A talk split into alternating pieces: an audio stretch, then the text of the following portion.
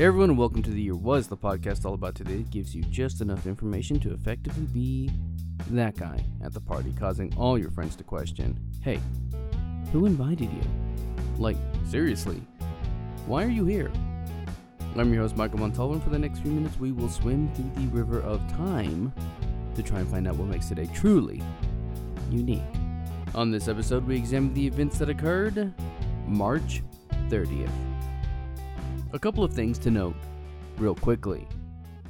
This will be a short episode, and we will discuss two topics today.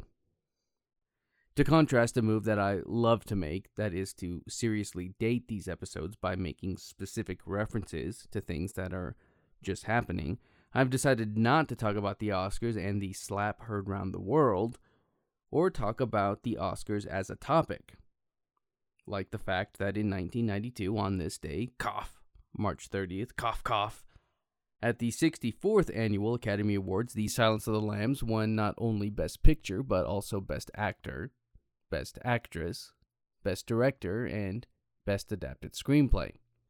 It is, of course, based on the book of the same name written by Thomas Harris, and to my knowledge, was only the third film in the history of the Academy Awards to sweep the five major categories.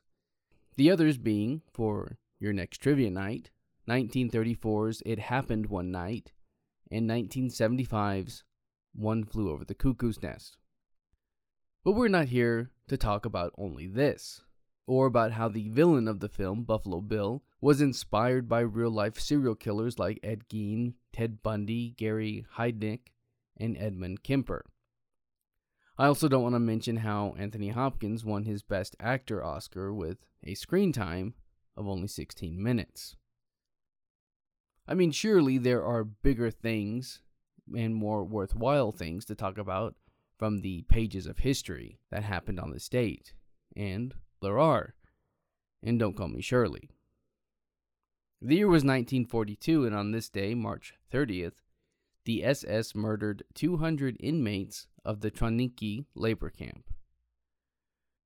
This is so much bigger than a movie, and it demands so much more respect than an award show dedicated to the Hollywood elite. Trawniki as a labor camp lasted from July 1941 to July 1944, and it changed operations four times during its three year period. First, from July to September 1941, it was a holding pen for Soviets. I say the Soviets because civilians and soldiers were both held there after the Nazi invasion of the Soviet Union on June 22nd of 1941. It took them only 2 weeks in order to establish a detention facility for Soviet prisoners of war under the direction of the SS and the police leader or the SS und Polizeiführer SSPF, a name that the Holocaust Encyclopedia lists on their website. By July 9th, 1941, 671 inmates were incarcerated there. The site would soon make a switch to a training facility, and as a training facility, training was conducted for the police auxiliaries that were to be deployed during Operation Reinhard. For those of you unfamiliar with it, the Operation Reinhard forces were responsible for the systematic murder of almost 2 million Jewish people in German occupied Poland. It was under this operation that the three killing centers of Belzec, Sobibor, and Treblinka were established and operated from 1942 to 1943. It was under this that German forces not only gassed millions of people, but also put them before firing squads and it was just a lot of death. The camp operations would soon make the switch from training facility to labor camp, and this camp ran all the way until July 23, 1944, when Soviet troops overran it. Eventually, those responsible faced prosecution, and almost all of them were convicted. A few of them were even executed.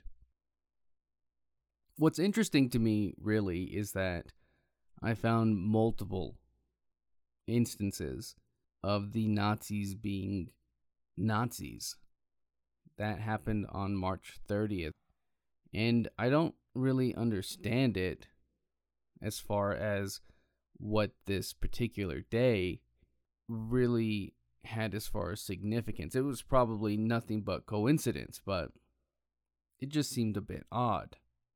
In addition to the murder of the prisoners in the labor camp, in 1945, on this same day, March 30th, 289 anti fascists were murdered by Nazis in Romberg Park, Dortmund.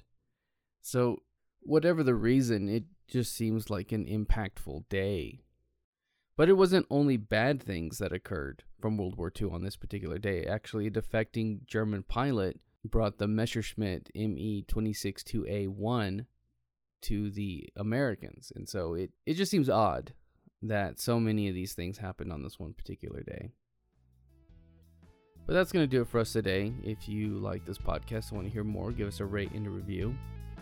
That helps me out and helps steer this in a direction that is hopefully good for all. If you're watching this on YouTube, you can find the Year Was audio version on your podcast app of choice. You can find me on social media and at YouTube at the Apple Cider Club. And as always, I want to thank the Tim Kreitz Band for our musical theme. And thank you for listening. We'll see you next time.